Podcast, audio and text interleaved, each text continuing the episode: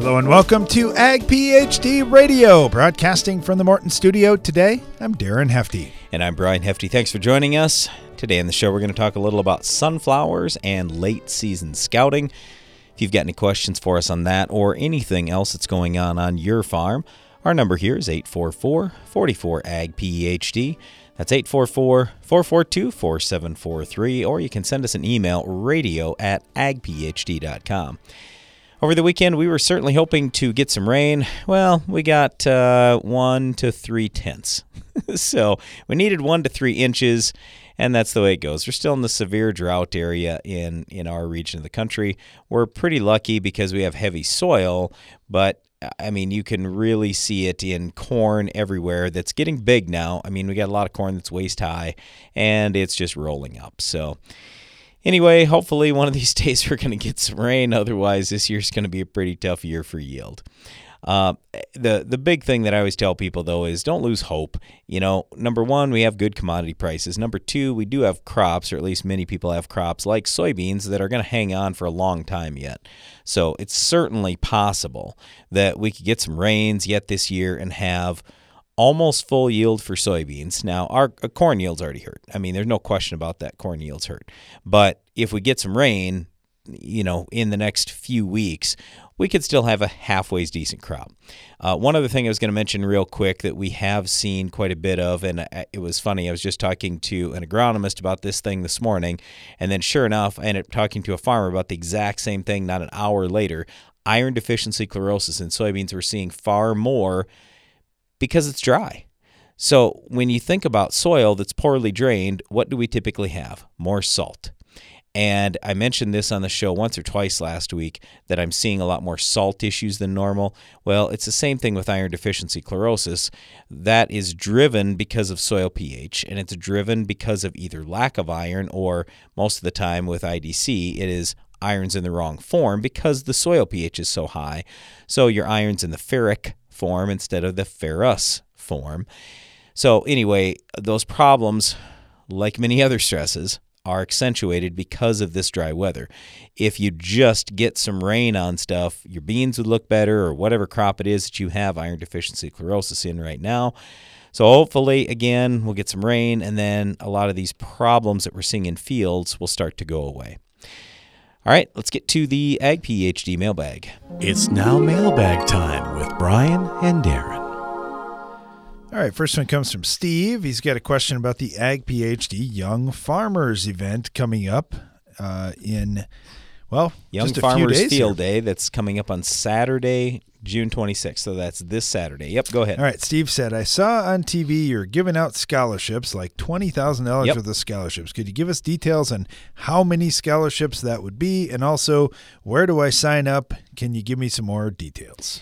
Yeah, so as far as scholarships, we started doing this a few years ago, doing a collegiate agronomy workshop. We didn't do that this winter because of COVID, so we decided to do a what we're calling a Young Farmers Field Day on Saturday. Now, I don't care if you're young or old, a beginning farmer, or a very experienced farmer. I can promise you, if you attend this field day we're doing right at our farm, right on our farm near Baltic, South Dakota, that you'll learn something. We're going to be out in the field, uh, basically doing hands-on stuff. So again, I will promise you, I don't care how long you farm before, you will get something out of this. So don't think it's just for young farmers. But the the reason we called that called it that is we wanted to have a specific field day separate from our normal Ag PhD field day where we bring in all kinds of people and show all kinds of stuff.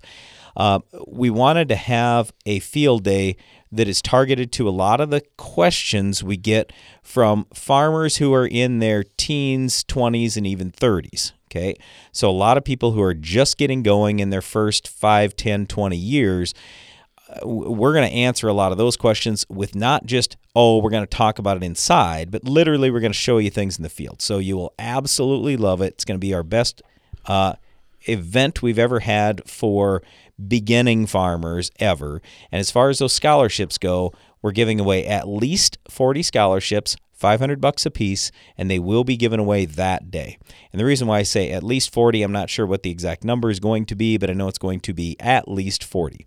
For more information, just go to ag p h d dot com. And by the way, in order to be eligible for one of the scholarships, they're college scholarships, so you would have to be currently attending or going to attend in the fall a post-secondary school, so that would be a college or Vo-Tech or university, something like that. Um, and you have to pre-register. So, and then you got to be here for the whole day. So you got to check in right away in the morning, stay all the way till the end uh, in order to be eligible for one of those scholarships we're giving away. We start at nine thirty a m and we finish at three p m And by the way, we're only going to be outside for the first four or five hours. And even when we get done, the temperature is supposed to be seventy-four degrees. So it's going to be in the sixties even in the morning. So it looks like a beautiful day. You're going to have a great time. Go to ag p h d dot com to learn more. All right, uh, I got this from Zach, and he said, you guys talk about spray drift and volatility and how farmers can keep their spray in their field. Are you concerned about leaching at all uh, of any of these pesticides getting into groundwater? Is there a concern about any specific products? The only one is atrazine. I, in terms of other products getting into groundwater, very seldom does anything else get in there. Atrazine does. Now, the good news is atrazine has the same toxicity as table salt. Uh, to human beings. So if you look at the L D fifty, it's identical to what table salt is. That does not mean I want you uh, drinking or eating atrazine. We still want you to follow the label with atrazine. But the reason why we encourage people not to use atrazine pre-emerge is because most of the atrazine that's been found in groundwater has been, pa- been tracked back to pre-emerge use and higher rates. So if you simply cut the rate, don't use any more than half a pound ever, and you use it post-emerge, then your odds of having it leach into groundwater are slim to none. So that's the way we always want you to use atrazine. And if you're currently on your farm using atrazine pre-emerge, we just really encourage you, rethink that, please. Agronomically, no, it's not going to matter. I mean, you can use it pre or post, it's fine. So we're not talking agronomics here. We're talking environmental and regulatory. We don't want more atrazine found in the groundwater because that makes it tougher on all of us as farmers. All right, stay tuned. We're going to talk about sunflowers just a little bit right after this. A history of success means proven performance, but let's call performance what it is: profitability. And boosting yours, no matter what the season brings, is the goal of DeKalb brand corn. Backed by exclusive genetics, whole farm solutions, and unmatched dealer support, let nothing shake your perseverance. Ask your dealer how DeKalb brand corn can help you realize a future of performance. Always read and follow I R M where applicable, grain marketing, and all other stewardship practices and pesticide label directions. Give your corn a strong defense against stress throughout the season with MycoApply EndoPrime S C. MycoApply EndoPrime S C uses four specially selected species of mycorrhizal fungi to protect your crop against stress. That means more access to water and key micronutrients while building a healthy soil structure for stronger crops for years to come. Stronger corn starts beneath the surface. Learn more about MycoApply EndoPrime S C at endoprime corn dot com. Always read and follow label instructions. If you're a student seeking a career in agriculture or just want to learn more about raising good crops, at Ag PhD we have some great news for you. On Saturday, June twenty-sixth, we're holding an Ag PhD Young Farmers Field Day right here on our farm. In addition to providing great information, we'll be heading into the fields to show you the principles of agronomy and crop scouting firsthand. College scholarships will be available to eligible attendees too. For more information and to register for the Young Farmers Field Day, visit ag p h d dot com. Pentair Hypro three D nozzles are your premier choice for fungicide applications. Syngenta fungicide application field trials have shown Hypro three D nozzles provide a yield advantage of up to ten percent over other nozzles, maximizing the return on your fungicide investment. Learn more at pentair dot com slash hypro. Get an extra semi-load out of your grain bin. The Enzone from FarmShop M F G can increase your stored beans moisture from ten to thirteen percent. On a twenty thousand bushel bin, that's a free extra semi-load. Visit farm shop m f g dot com for more.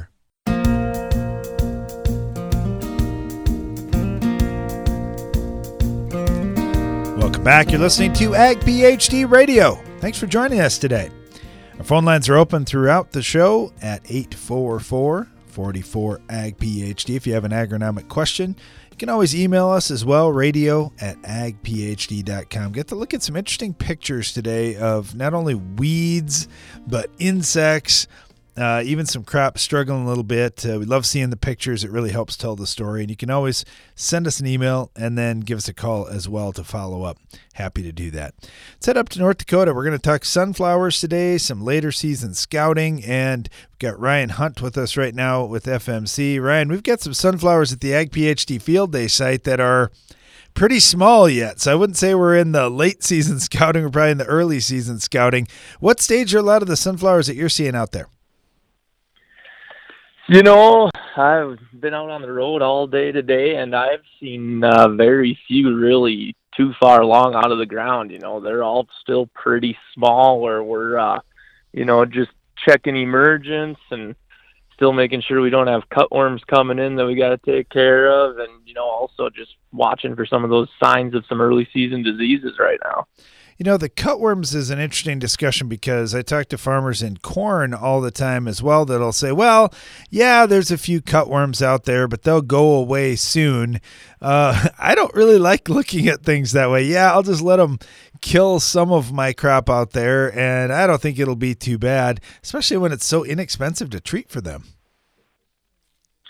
Yeah, exactly. And, you know, with a lot of these pyrethroids, especially like Mustang Max, you can throw full rate out there pretty cheap and uh, get good residual. And really, it's just a nice little insurance plan. You know, most of these sunflowers are getting a pre-herbicide, and you can just throw it right in with that burn down and uh, really not have to come back and worry. And after they even, you know, come scout for them, it should just take care of them until they get to this point where uh, where you don't got to worry about them anymore. You know, that's a good point. With that burn down herbicide, there are a lot of different things that, that a grower can do, and we're seeing some bugs moving around. Cutworms certainly uh, is one to keep an eye on out there. What are some of the things that you're seeing? Because I know there's been first cutting of, of alfalfa hay in a lot of the northern areas, and even some of the grass hay's been cut. Seeing a lot of bugs moving in from there up in your territory? Um, a little bit. You know, it's been so hot and dry up here that there hasn't been a lot of bugs. You know, some of the some of the growers and people I work with further south, where it was a little wetter, you know, down towards that Nebraska, South Dakota border, it seemed like uh, the alfalfa weevils really came in there hard right before this first cutting. Um, but up north so far, you know, the talk has kind of been we're uh, We're wondering when the grasshoppers are going to start to explode, and that's going to be our next problem probably. Sure, sure. Um, talk to us about weed control. Now, switching gears here, we look at something like Spartan Charge, and there's a lot of different options that guys are using pre. Are you starting to see the pre's break with as dry as you've been or not get enough moisture to get activated? And if so, in sunflowers, what are your other options for late late season weed control? Yeah, you know, it has been it has been all over the board. There's definitely places where we didn't get rainfall in time to get activation, and there's some spots where we caught that rain and uh, you know, a little later than normal, and that residual's still working. And then we had, you know, areas where they were kind of planning for a disaster and didn't spray at all, and then got rain. So it's it's been all over the board. Um, you know, there's not a lot of post options for sunflowers. We're going to be coming up here. Um, you know, obviously you can get the grasses out of there pretty easy with like a clethodim treatment or a Sure two. Um, you know, the other, really the only other post options are if you got like an express or clear field flower. Um, that express, you know, is going to do a really good job on like your pigweeds, um, you know, mustards, winter annuals, and even uh, perennials like Canada thistle or whatnot if you got them out there. But you know, kochia seems to be the number one weed in these sunflowers, and you really got to have a pre out there for that and a good burn down. Yeah, yeah, that's for sure. Okay, you mentioned disease earlier. What are you seeing there in sunflowers, and are, are guys making early season applications of fungicide? Do they wait until closer to heading? What are they looking for? You know, it's a little bit of both right now. I think you're just kind of watching out for like your downy mildew, powdery mildew, um, keeping an eye out if there's any sort of rust or anything coming in. Um, there's a lot of sunflowers that get a, get an early application with that post-herbicide of like an azoxystrobin to uh, help prevent against rust and whatnot. And then, you know, you definitely want to keep an eye out later on for any signs like sclerotinia, um, any of the stem or head rots as well too. Yeah, certainly a lot of things that could impact the sunflower crop, and we're talking with Ryan Hunt here with F M C about some of them. Ryan, thank you so much. Really appreciate having you on. Look forward to talking to you again soon. All right, have a good day. You too. Let's head down to South Dakota, and kind of right in the area Ryan was talking about where they're seeing some insect issues in alfalfa and other crops. We've got Lee Lubbers with us, farms in southern South Dakota, not too far from the Nebraska border. Lee, how's it going? Doing good. You know, we're talking about sunflowers on today's program, and I, I remember a number of years back seeing the sunflowers on your farm and noticing how different they looked from a lot of the sunflower fields that I visited. And, and it's not unusual because, uh, let's face it, you grow some pretty good crops on your farm. What what do you think on sunflowers? What are, if you said I had three things I could share with other sunflower farmers that could really help them out that they may not be thinking about as much as they should, what would they be?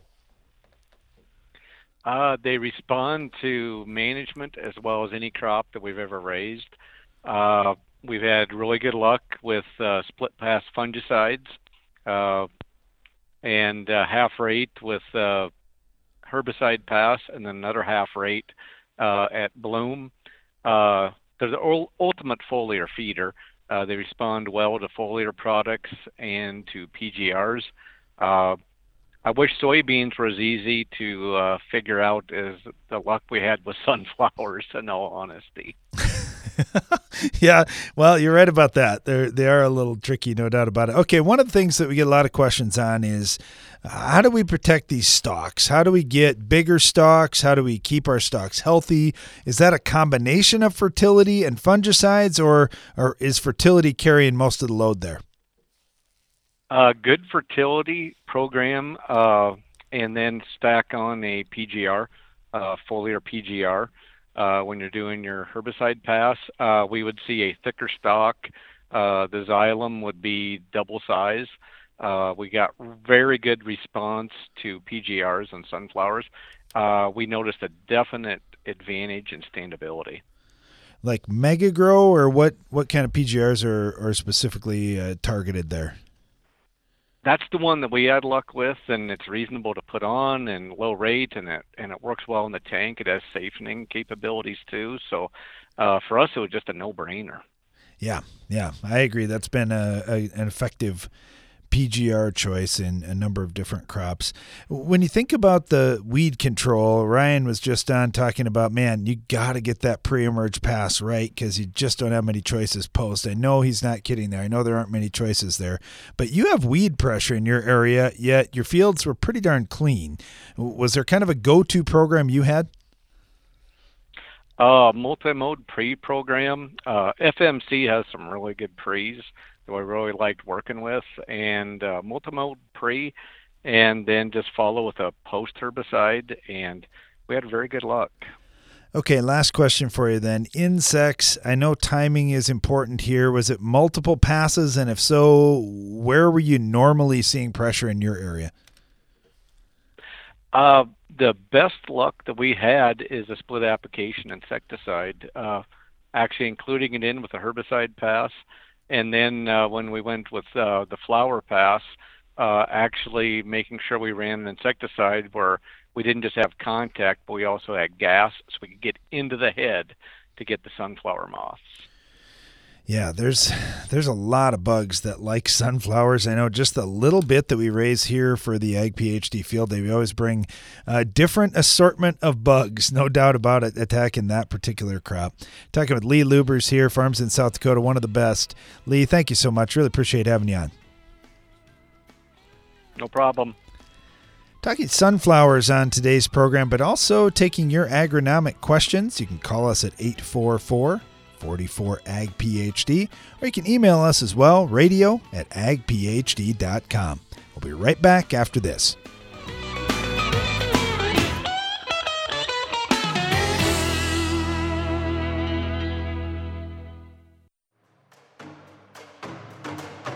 Weed control without the B S. That's more time to apply without wasting time. That's flexible tank mixing that doesn't bend the truth. That's near zero volatility with unmovable principles. With the Enlist weed control system, there is no sacrificing. Get better weed control with no ifs, ands, or buts at enlist dot com. enlist dot com. AgroLiquid is precision crop nutrition. That means being committed to product performance, to research and field testing, and to superior agronomics. Most of all, AgroLiquid is committed to delivering precisely the right nutrition in the right way, including seed-safe planter plus side dress applications and foliar applications with low burn risk. AgroLiquid. Apply less, expect more. Find a retailer at agroliquid dot com.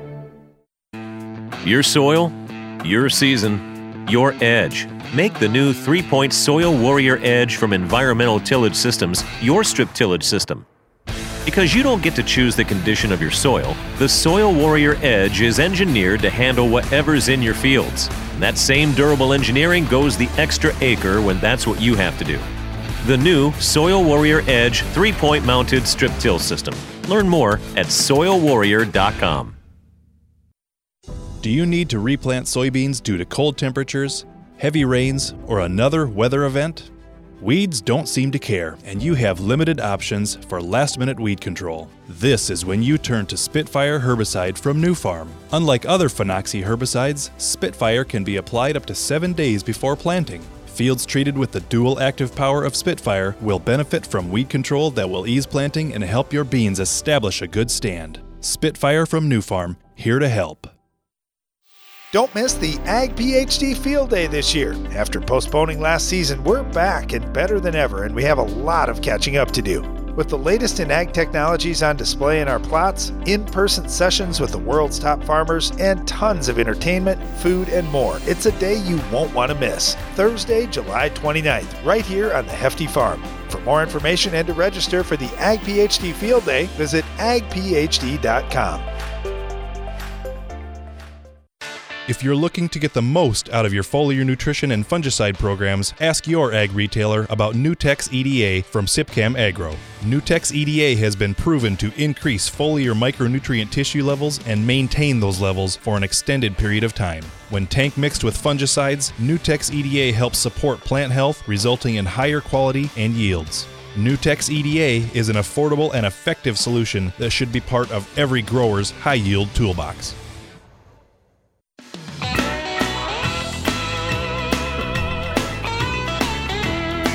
You're listening to Ag PhD Radio, broadcasting from the Morton Studio today, and we're talking about sunflowers. It's a tough broadleaf crop, and I say tough. Uh, how so? How is it tough? Well, it seems like sunflowers get grown in some of the worst growing conditions out there. It's hot, it's dry, we've got uh, difficult soils to, to grow in, and I know we've got Jeff with us right now up in North Dakota.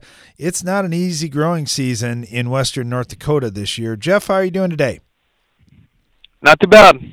All right, so talk to me about sunflowers, because I know that a lot of growers raising them are really fussy about what kind of crop rotation they're going to use, so they, they put it after certain crops. Do you notice a difference with sunflower performance following one crop versus another?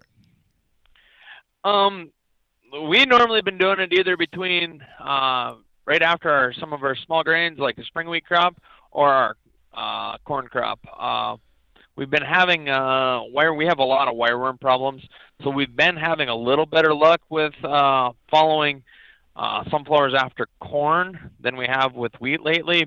But we are trying some of the new seed treatments that are coming out. Um, we tried that Teraxxa F four this year, yes, and that's supposed to kill the wireworms, not you know kind of stunt them and let them, the plants grow through them. It's supposed to kind of get rid of the wireworms. So we did that on some fields we know we're going to put sunflowers to next year. So we're trying that and seeing what we can do. Um, pretty much we've stuck to either following, like I said, spring wheat or corn. Yeah, a lot of times we'll hear people in the national media talking about Uh, wireworm issues, and I'll say, well, that's the guys that have continuous cereals, but I don't think that's the case. So I'm glad you pointed that out. You guys have a multi-crop rotation, and it's still a big challenge for you. It'll be fun. Are you doing any root digs to, to see what kind of feeding there is, or do you have uh, traps out there to catch wireworms or anything? Uh, we've actually been involved in some of the studies to when that first when those products came out. Um, we, N D S U was doing a lot of studies on, like I think for like four or five years, and they were putting out wireworm traps, and they were actually growing those experiment when they were experimentals. So we've kind of seen it. We didn't know which ones were where, but we kind of were able to watch it as it was actually progressing the last couple of years and seeing how it actually some of that stuff has actually worked. That's really cool. Thanks for sharing that, Jeff. That's that's great information. How about tillage patterns? And I know with wireworms, it seems like they're even more of a challenge when, when growers are doing less tillage. Uh, do you see a difference with sunflowers where you're in a no-till or reduced-till type situation? Is it better, worse? Uh, we've been mainly uh, no-till on our sunflowers, uh, so that's maybe one of the reasons. But it, we actually, this year, we're getting hit hard on everything up here. Uh, it doesn't matter if you've had insecticide in your small grains or not. Just the way the cooler conditions we had uh, when we first started seeding, uh, just about every crop we have actually had wireworm damage this year. Wow. Wow. How, how about those early season diseases? I know we were talking with Ryan Hunt with F M C, works out of Bismarck, and uh, he was talking about powdery mildew, that you're always on the watch out for that, and downy mildew and some of those early season diseases. Did you have much issue with that this year, or was it dry enough to kind of avoid them? It's been dry enough to avoid them, but we also, when we're picking uh, varieties for sunflowers, we're, you know, it's like every other crop, we're trying to pick varieties that have the have some of the characteristics where it won't be as affected from downy mildew and stuff. So uh, we've had downy before, um, so we've kind of watched the varieties that we pick and choose for our operation. Absolutely. Speak about varieties then. Are you seeing more new varieties coming out, or is it pretty slow in sunflowers? Do you do you switch up uh, continuously year after year, or do you find varieties and stick with them for a long time? Oh, years ago we stuck with a couple of just a couple of varieties, but the last couple of years we've been changing out new varieties. Uh, we used to grow a lot of express tolerant sunflowers. Now we went back to the uh, Clearfield because of the Clearfield Plus, um, and uh, we were wanting to see if there was a yield drag between um, express tolerance and the Clearfields, and you know, it's just I guess we're changing up with the way we've been doing things again by putting more of the Clearfield variety back in. Okay. Yeah, interesting.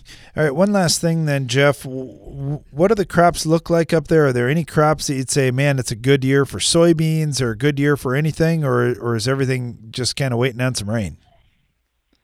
Uh, kind of waiting on rain. Um, I was in some wheat fields yesterday that uh, some guys I know seeded some wheat early, and it's not even knee-high, and it's headed out.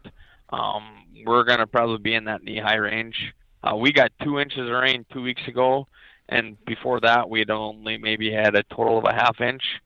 So our, our moisture profiles, it's somewhat recharged, but with twenty to thirty mile an hour winds we've had, it's kind of pulling the moisture down again pretty quick. Yep, yep, it sure is. Well, Jeff, thank you so much. Really appreciate having you on. Thanks for telling us a little about the, the Teraxxa trials and different things that you're doing. Good luck to you the rest of the year. Hopefully the rain keeps coming. Okay, thanks. You bet. Got our friend Trevor Israel on right now with Valent. Trevor, how you doing? I'm doing well. How are you, Darren? Pretty good, pretty good. I was just thinking about sunflowers, and I know when, when we were going to talk about sunflowers on today's program, I'm like, man, I wish there were more weed control options, because when we get later on in the season, there isn't a whole lot that a guy can do to to kill broadleaf weeds anyway, but there, there are just so many things going on in sunflower crops. What are some of the things that you're looking at in sunflowers and visiting with growers about? Um, well, when it comes to sunflowers uh, at Valent, we've got a, a couple products that are uh, key to uh, a lot of um, sunflower growers or on their mind as far as the insect control, uh, with uh, Asana uh, being a pyrethroid, uh, synthetic pyrethroids, um, uh, targets a lot of uh, potential insect pests in sunflowers, um, uh, from uh, some of the earlier foliage feeders to the head and seed feeders like the um, uh, lycus bugs or uh, sunflower moths, as well as um, uh, uh, uh, sunflower beetles as well. So Uh, pyrethroid like that, and as well as uh, uh, fungicide uh, Quash, which is uh, metconazole. It's a uh, group three fungicide. So uh, uh, going after Uh, early season, somewhat uh, uh, white mold, the sclerotinia, uh, and also uh, excellent on rust as well in sunflowers. So uh, thinking about late season scouting when it comes to, to uh, insects, uh, you know, that's kind of in the, the head stage or, uh, or uh, before flowering. Uh, also with, uh, with the rust, you know, uh, prior to head stage, that's kind of the scouting threshold, looking at those top four leaves. So um, those are time periods for, uh, you know, some of the uh, some of the issues that have come up in the past. So, uh, you know, with this season, uh, probably looking at uh, less moisture in the growing season. So uh, diseases may be less prevalent, but you never know how the weather patterns may may shift.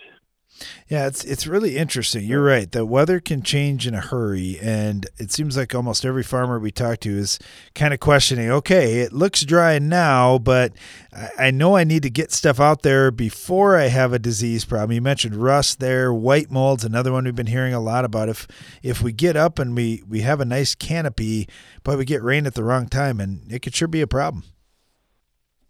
Um, yeah, that's absolutely right. And, uh, Um, always want to uh, be out there scouting, um, especially, uh, you know, after a, a rain or, uh, you know, if the uh, uh, temperatures are, uh, you know, uh, or in the humidity, keeping it uh, more humid, perhaps in the in the uh, sunflower canopy. Just uh, always want to be diligent with uh, with scouting uh, later in season.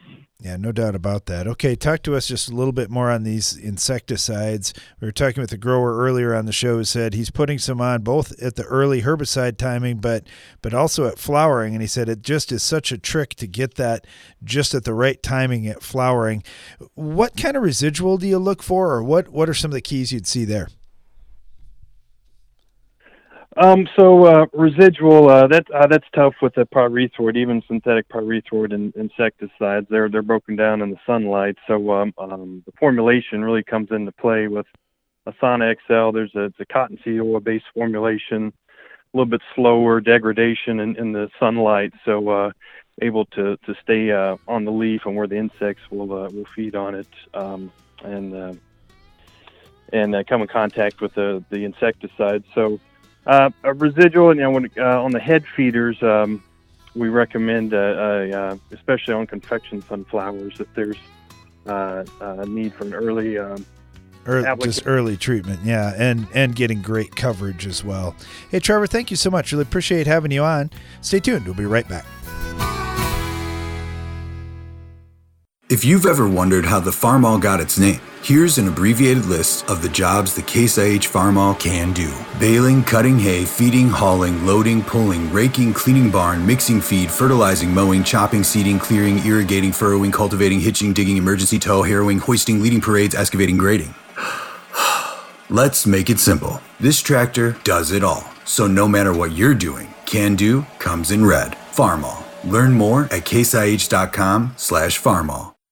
If you're a student seeking a career in agriculture or just want to learn more about raising good crops, at Ag PhD we have some great news for you. On Saturday, June twenty-sixth, we're holding an Ag PhD Young Farmers Field Day right here on our farm. In addition to providing great information, we'll be heading into the fields to show you the principles of agronomy and crop scouting firsthand. College scholarships will be available to eligible attendees too. For more information and to register for the Young Farmers Field Day, visit ag p h d dot com.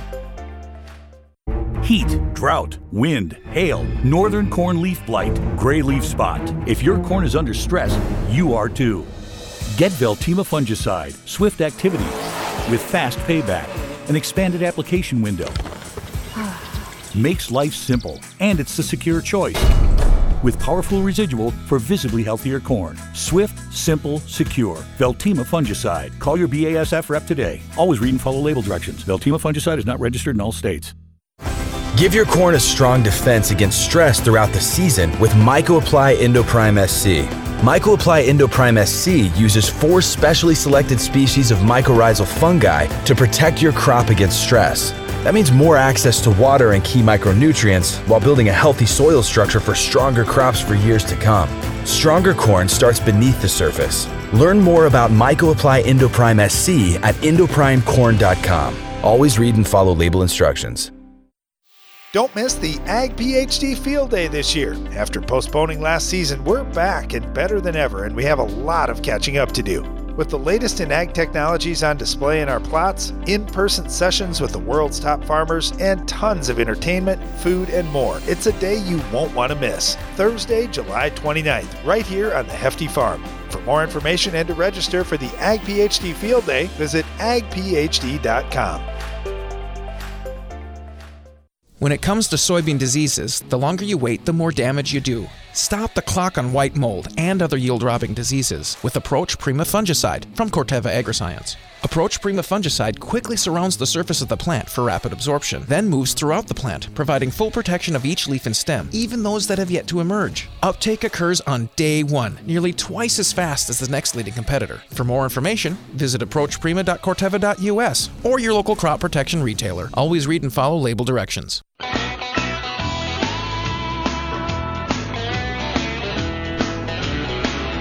Welcome back. You're listening to Ag PhD Radio, broadcasting from the Morton Studio today, talking about sunflowers and some of the things to scout for. Now, here's what I would say. And we, we talked to uh, Jeff, who farms up in North Dakota, Lee, who farms in South Dakota, uh, Trevor and Ryan cover around fields around the region with the companies they work for.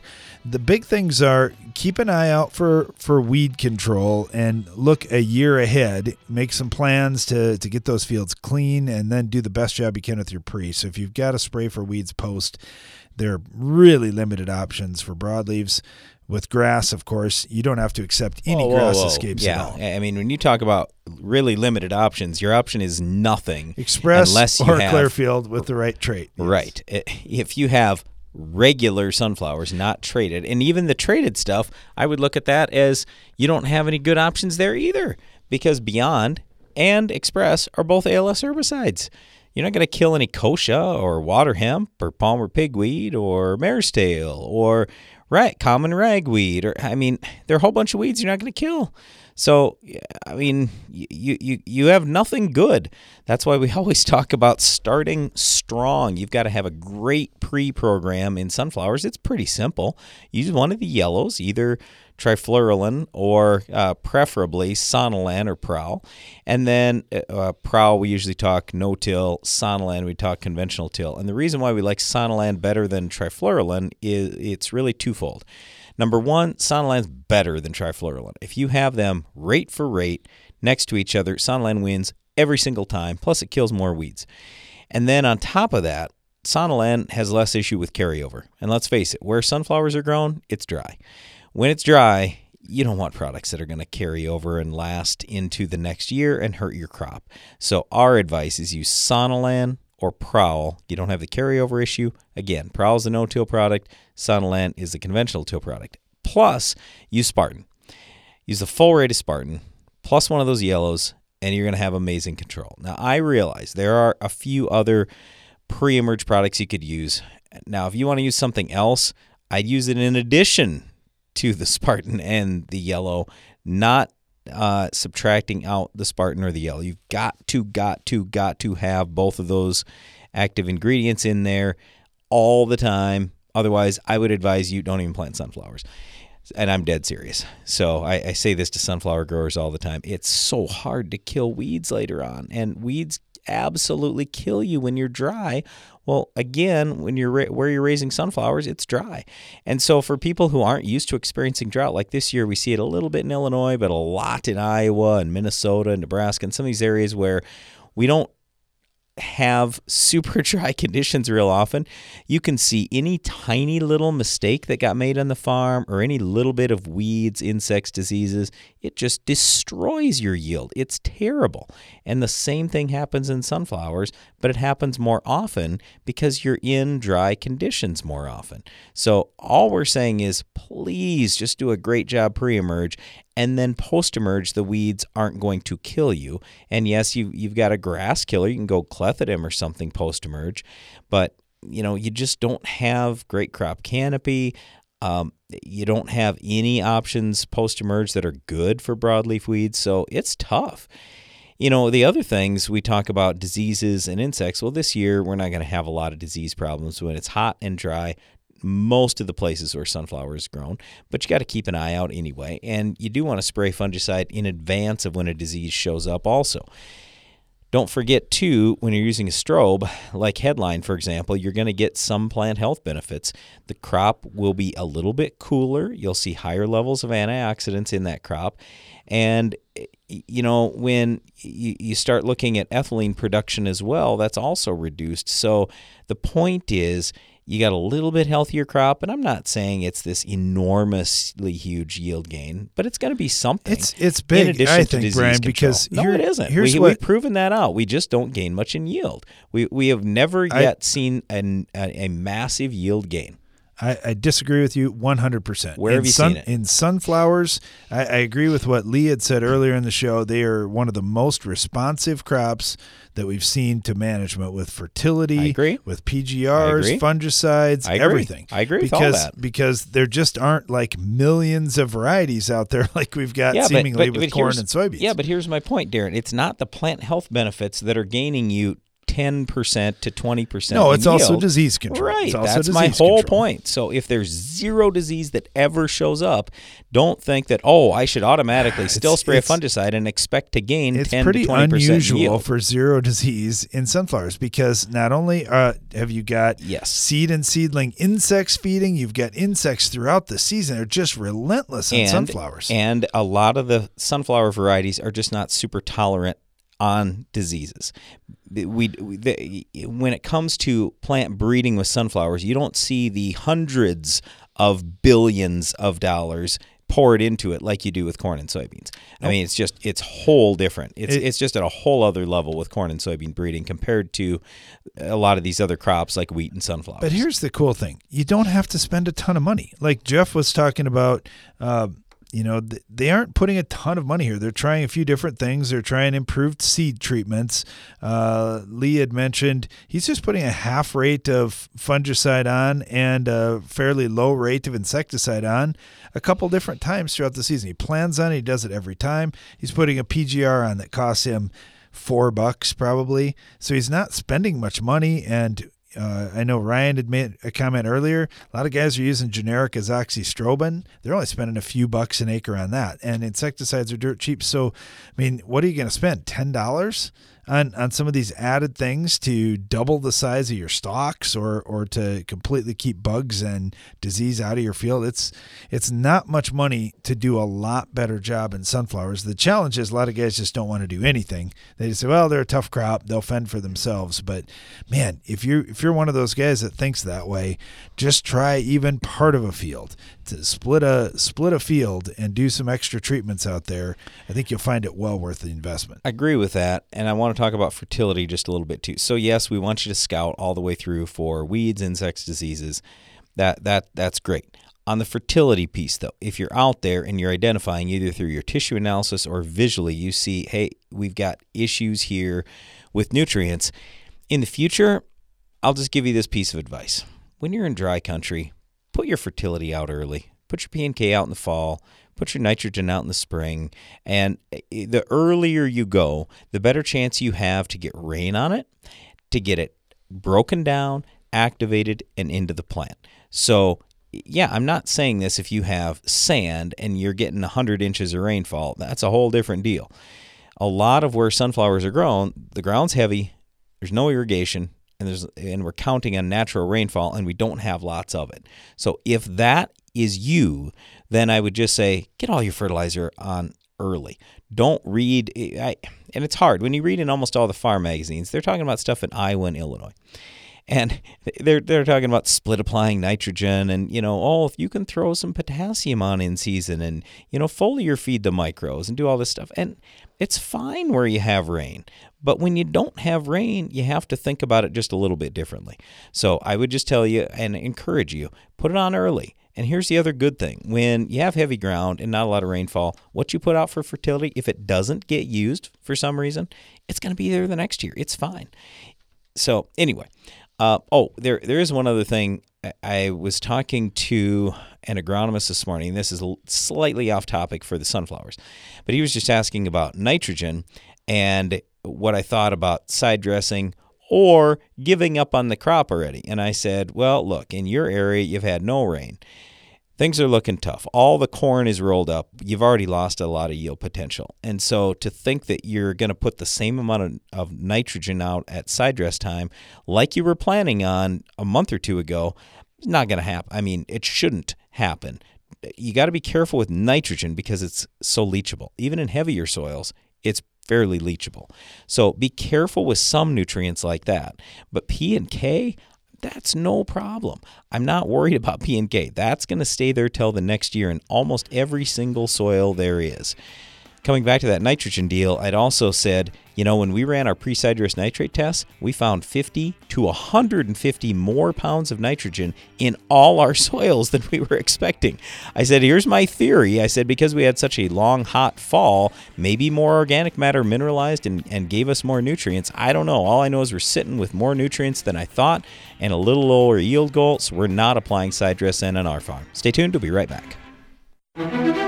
Each year brings new and unique challenges to farming, and your operation needs to constantly adapt to meet them. That's why at AgBiome, we're working every day to bring you new and better solutions, microbial-based solutions that protect your crop and help it reach its full potential. To learn more about how we're doing it, visit ag biome dot com. That's A G B I O M E dot com. AgBiome, feeding the world responsibly, partnering with microbes for human benefit.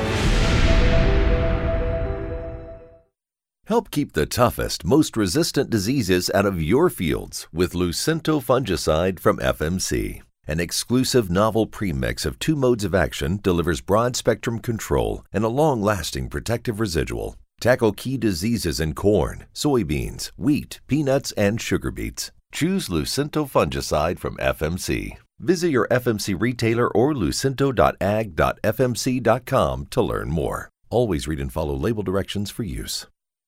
If you're a student seeking a career in agriculture or just want to learn more about raising good crops, at Ag PhD we have some great news for you. On Saturday, June twenty-sixth, we're holding an Ag PhD Young Farmers Field Day right here on our farm. In addition to providing great information, we'll be heading into the fields to show you the principles of agronomy and crop scouting firsthand. College scholarships will be available to eligible attendees too.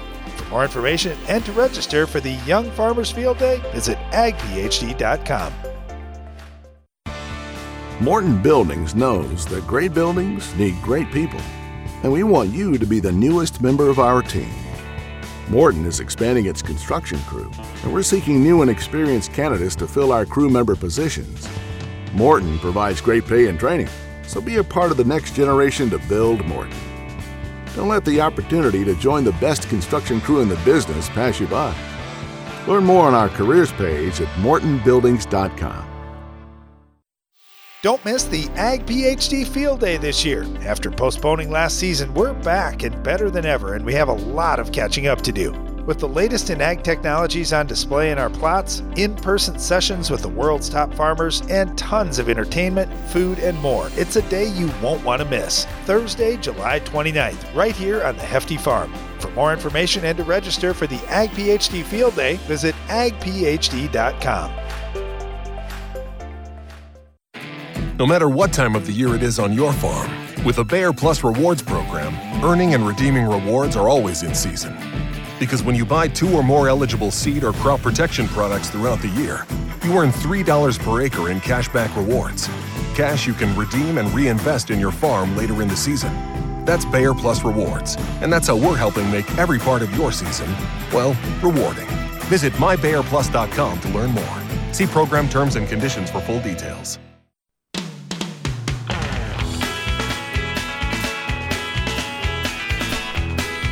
Welcome back. You're listening to Ag PhD Radio, right in the middle of the Ag PhD mailbag time, taking your calls and agronomic questions the rest of the show, eight four four, four four, A G P H D. Got an email here. This is from Doug in Illinois, and Doug's been doing some work, Brian, on his soils. He said, guys, I attached my soil test levels, and I've got poor micronutrient and sulfur levels across the f- entire field. I took tissue tests at V four. This is ground that I own going to beans, and I've already addressed pH issues on this farm. I am building my P and K now, and at this point, I want to start addressing the micros and sulfur. So my plan was to put on fifty pounds of manganese sulfate, fifty pounds of zinc sulfate, thirty pounds of granular boron. And he said, I did a trial with this amount last year and uh, did a follow-up with soil tests that showed I was in good shape with that. Wait, also, how was the yield, though? Uh, I didn't mention the yeah. yield. Okay. He said what? seventy pounds of ammonium sulfate and five pounds of copper sulfate. Would you be comfortable putting those levels of nutrients on in one shot on ground that I own? Okay. Well, first of all, it's a lot. Uh, and I, I would here's say the, here's the list. Yeah, if you okay, want to okay. see that. But in, anyway, my my question is really, all right, you tried some of this last year. How did it affect yield? Because I'll, I'll be honest, I don't give a rip about tissue tests, soil tests, how the plant looks. Yeah, I don't care do. about yeah, it. No, do. I do You're not. You're trying to build I care about no. I care about how does it yield. yield. How does it yield and does it pay? That's the number one question. So yes, as I say that, well, obviously we found certain things that lead to yield, but that's what I'm getting at is, do we know that that's leading to yield? That's the first question. But But anyway, when you when you ask about, our, okay, can I put all this stuff out on there in one shot? I'll just tell you, we do much, much, much more than that in certain cases, especially when we're picking up new ground. A couple of the key things we're usually looking at. Number one is the ground heavy. Well, you've got a couple spots here of nine C E C. That's light ground. So I'm not going to push it nearly as much on light ground as I am on heavy ground, especially with something like boron, for example. With high rates of boron, number one, it could be leachable. Number two, you've got more risk for crop injury. The other thing we look at in terms of plant safety is how high are your calcium levels? sixty-five should be at bare minimum, and really seventy or seventy-five percent would be better for overall crop safety. Well, you're actually above seventy-five percent for everything. So the odds are you're probably going to be okay, except maybe in those couple of light spots on the boron side. That would be my concern. The other thing is with your zinc sulfate. Just talking about that real quick. Zinc sulfate's roughly one-third actual zinc. So for easy math, let's just figure that. So if I've got one-third of fifty pounds, I have roughly seventeen pounds of actual zinc. So that means if you divide that by two, we could raise the, the level in our soil by potentially seven, eight, nine parts per million, somewhere in there. I mean, it probably won't be quite that much, but it's going to be relatively close. So you're already at two parts per million on zinc, two to three. If I raise it eight, two plus eight is ten.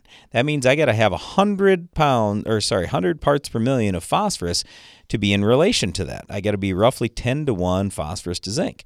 And that's what we found where yield is is maximum. And I'm not saying it has to be exactly that. It could be twelve to one, eight to one, whatever. It just can't be The, what what you have right now, where you're you're clear down to seventeen parts per million on phosphorus in some spots.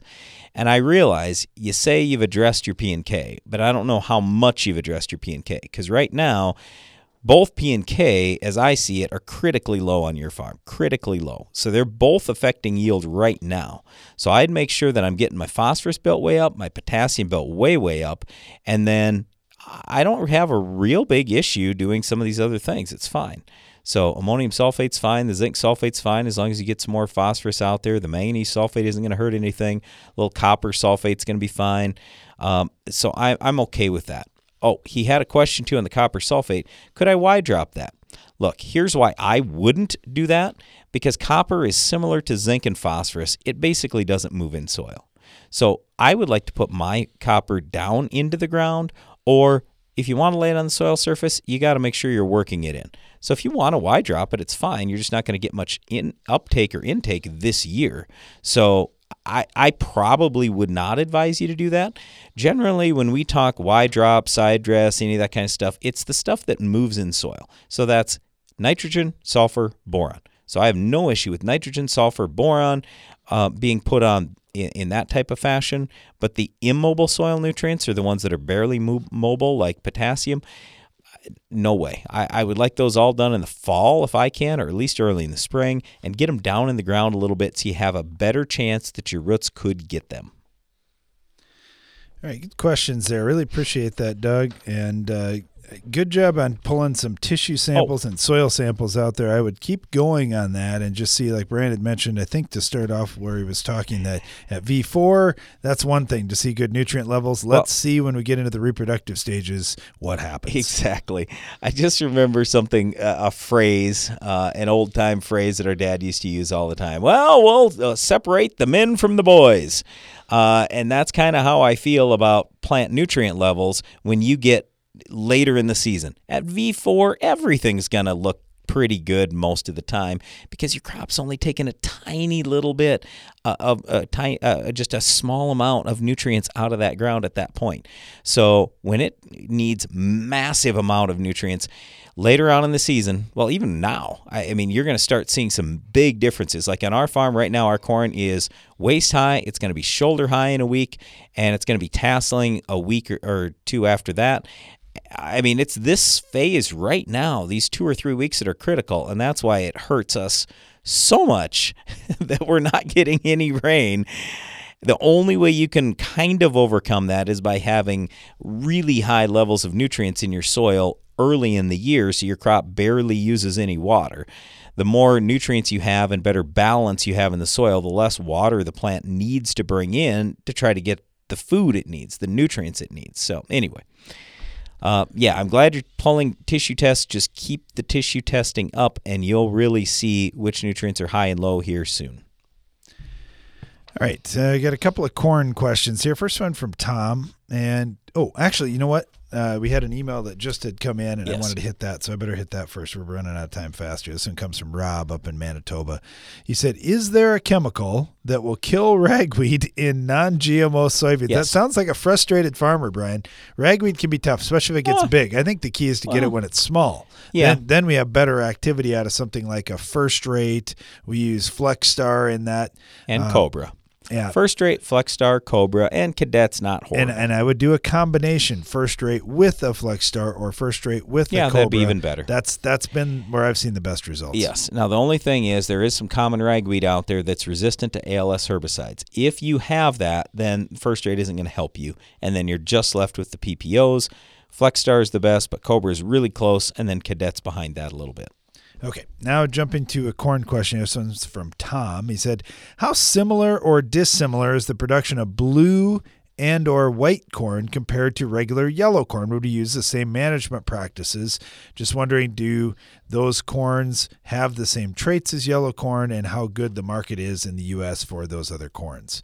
Well, that last one, how good is the market for blue and white corn? I guess that depends on if you're a blue and white corn grower. You would probably like the market to be bigger so your price could be better. Uh, but it's going to be one of those things that's dictated by economics. So if if the price gets high enough, you can can raise those even if you're going to get a little bit less yield. You don't have the same traits. You don't have as many options for which hybrids you're going to plant as yellow corn. But I would say this, in a lot of aspects, corn is corn. So you're going to have a plant that that can still react to the same types of management. So you need good fertility levels early, and then you need to keep good fertility levels late in the season too if you want to fill those ears out and have good quality grain and all those types of things. So yes, you can utilize a lot of the same things that we're talking about for yellow corn to help you manage blue and white corn too. Thanks for the question, Tom. We appreciate that.